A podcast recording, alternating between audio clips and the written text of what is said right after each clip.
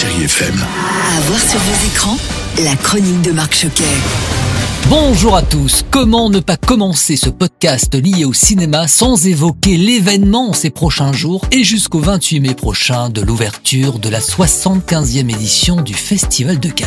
Et action Ce que vous savez déjà, c'est que Virginie Efira est cette année la maîtresse de cérémonie et que Tom Cruise est très attendu avec son Top Gun Maverick, un film hors compétition. Mais je vous laisse découvrir au fur et à mesure les différents événements de ce magnifique festival. À quinzaine exceptionnelle, podcast exceptionnel, et j'ai demandé à François-Xavier de Maison, Michel Larocque, Mélanie Douté ou encore Jonathan Cohen et Vincent Macaigne quels souvenirs ils gardaient du festival de Cannes. François-Xavier de Maison. Comme des frères avec Pierre Ninet, Hugo Gélin, Mélanie Thierry et Nicolas Duvauchel. Et c'est des souvenirs extraordinaires de projection dans cette grande salle, de films magnifiques avec des acteurs sublimes que tu croises ensuite après. Dans des soirées, c'est un rêve éveillé, Cannes. Ouais, vive Cannes. Et puis j'ai pu rencontrer il y a quelques jours Michel Larocque qui, pour elle, c'était pour son premier film en tant que réalisatrice avec Brillantissime. J'ai adoré monter les marches quand j'avais fait l'aventure coprod pour Brillantissime. Ça a été un rêve parce que c'est comme quand on a des enfants, il y a des endroits que tu aimes et puis quand tu emmènes ton enfant pour la première fois, dans, tu le redécouvres à travers leurs yeux. Et là, moi, j'ai tout redécouvert parce que je partageais justement ce moment avec eux et c'était merveilleux. Voilà. Pensez-vous que Jonathan Cohen et Vincent Macaigne aiment le festival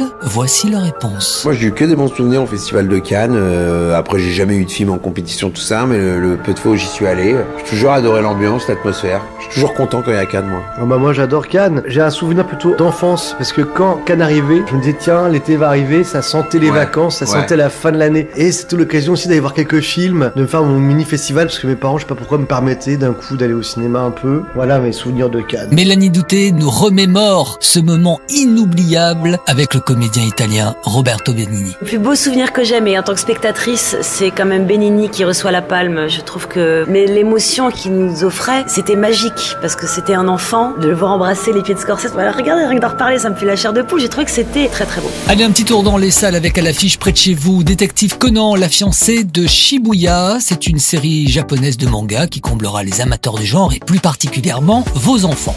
Et puis pour les grandes personnes, quoique, je vous propose la comédie J'adore ce que vous faites de Philippe Guillard avec Gérard Lanvin et Artus. Alors Gérard Lanvin interprète Gérard Lanvin dans cette comédie drôle et touchante, mais tout serait si simple si Gérard Lanvin n'avait pas rencontré cet homme qui va devenir son pire fan. On a déjà dû vous le dire, hein, mais vous ressemblez à Gérard Lanvin.